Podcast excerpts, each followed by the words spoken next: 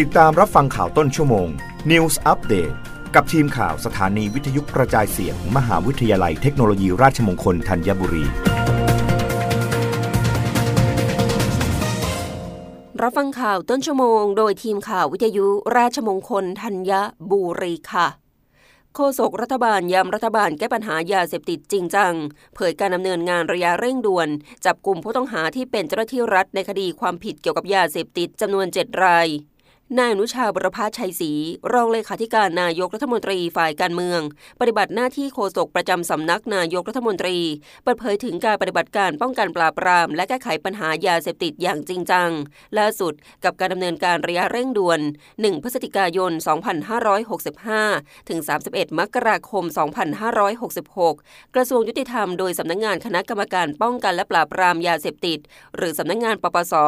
ได้บรณาการหน่วยงานต่างๆดำเนินการปราบปรามผู้ค้ายาเสพติดในพื้นที่ โดยผลการปฏิบัติเรื่องร้องเรียนยาเสพติด และผลการจับกลุ่มเจ้าหน้าที่รัฐ ในคดีความผิดเกี่ยวกับยาเสพติด ระหว่างเดือนตุลาคมถึงธันวาคม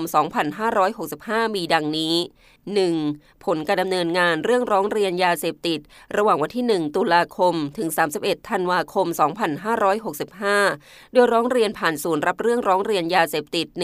1386 สำนักงงานปปสจำนวน 4,787 เรื่อง และร้องเรียนนผ่านสำนักงงานปลัดสำนักนายกรัฐมนตรี 1111จำนวน 7 เรื่อง รวมเรื่องร้องเรียนจำนวน 4,794 เรื่อง เป็นบุคคล 4,470 คน และพื้นที่ 324 เรื่องดำเนินการแล้วจำนวน 2,142 เรื่อง แบ่งเป็นบุคคล 2,023 คน และพื้นที่ 119 เรื่อง คิดเป็นร้อยละ